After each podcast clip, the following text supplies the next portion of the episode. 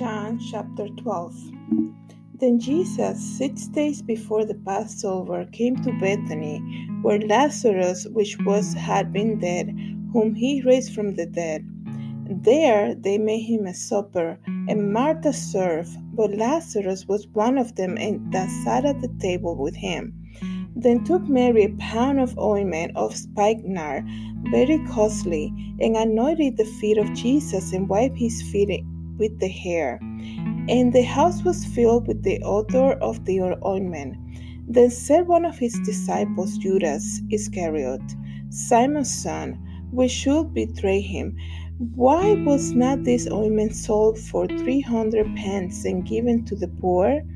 This he said not that he cared for the poor, but because he was a thief and had the bag and bare what was put therein. Then Jesus said, Let her alone. Against the day of my burying had she kept this. For the poor always ye have with you, but me ye have not always. Much of the people of the Jews therefore knew that he was there, and they came not for Jesus' sake only, but that they might see Lazarus also, whom he had raised from the dead. But the chief priests consulted that they might put Lazarus also to death, because that by reason of him many of the Jews went away and believed on Jesus.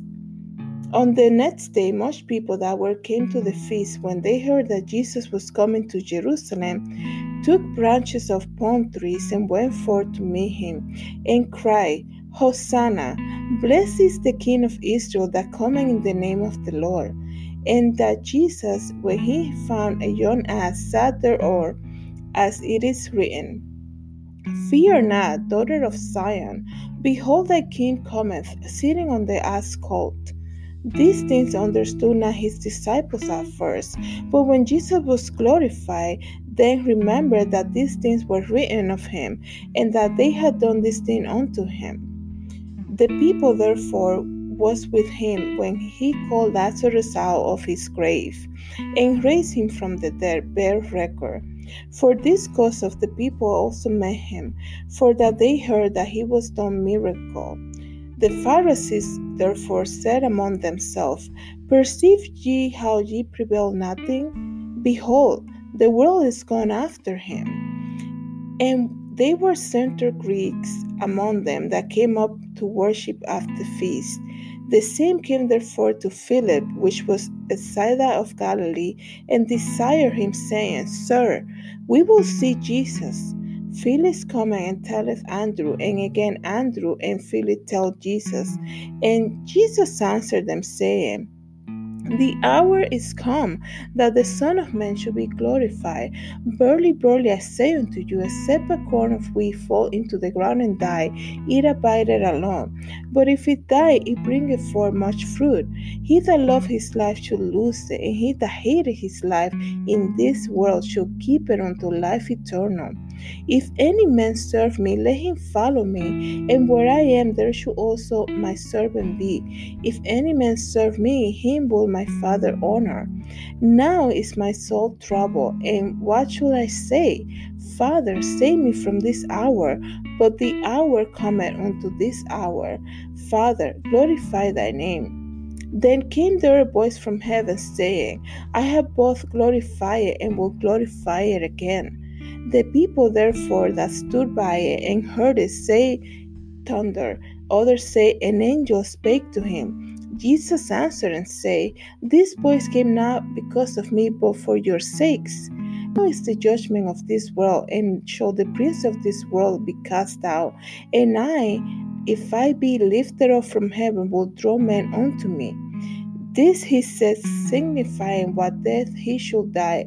The people answered him, We have heard out of the love that Christ abideth forever, and how thou sayest, The Son of Man must be lifted up. Who is the Son of Man? Then Jesus said unto them, Yea, a little while is light with you. Walk while ye have the light, lest darkness come upon you. For he that walketh in darkness knoweth not whither he goes. While ye have light, believe in the light, that ye might be the children of the light. These things spake Jesus and departed, and did hide himself from them. But though he had done so many miracles, therefore, yet they believed not on him, that his saying of Isaiah the prophet might be fulfilled, which he spake, Lord, who hath believed our report? And to whom had the arm of the Lord been revealed? Therefore they could not believe, because that Isaiah said again, He that had blinded their eyes and hardened their hearts, that they should not see with their eyes, nor understood with their heart, and be converted, and I should heal them. This did say Isaiah when he saw his glory and spake of him. Nevertheless, among the chief rulers also many believe on him. But because of the Pharisees, they did not confess him, lest they should be put out of the synagogue. For they love the praise of men more than the praise of God. Jesus cried and said, He that believe on me, believe not on me, but on him that sent me. And he that sees me, him that sent me, I come a light into this world, that whosoever believe, believe on me should not abide in darkness. And if many men hear many my words and believe not, I judge him not, for I came not to judge the world, but to save the world. He that rejected me and received not my words had one that judge him the world what I have spoken. The same should judge him in the last day. For I have not spoken of myself, but the Father which sent me. He gave me a commandment. What should I say and what should I speak? And I know what is the commandment is life everlasting. Whatsoever I speak, therefore, even as the Father said unto me, so I speak. God bless everybody.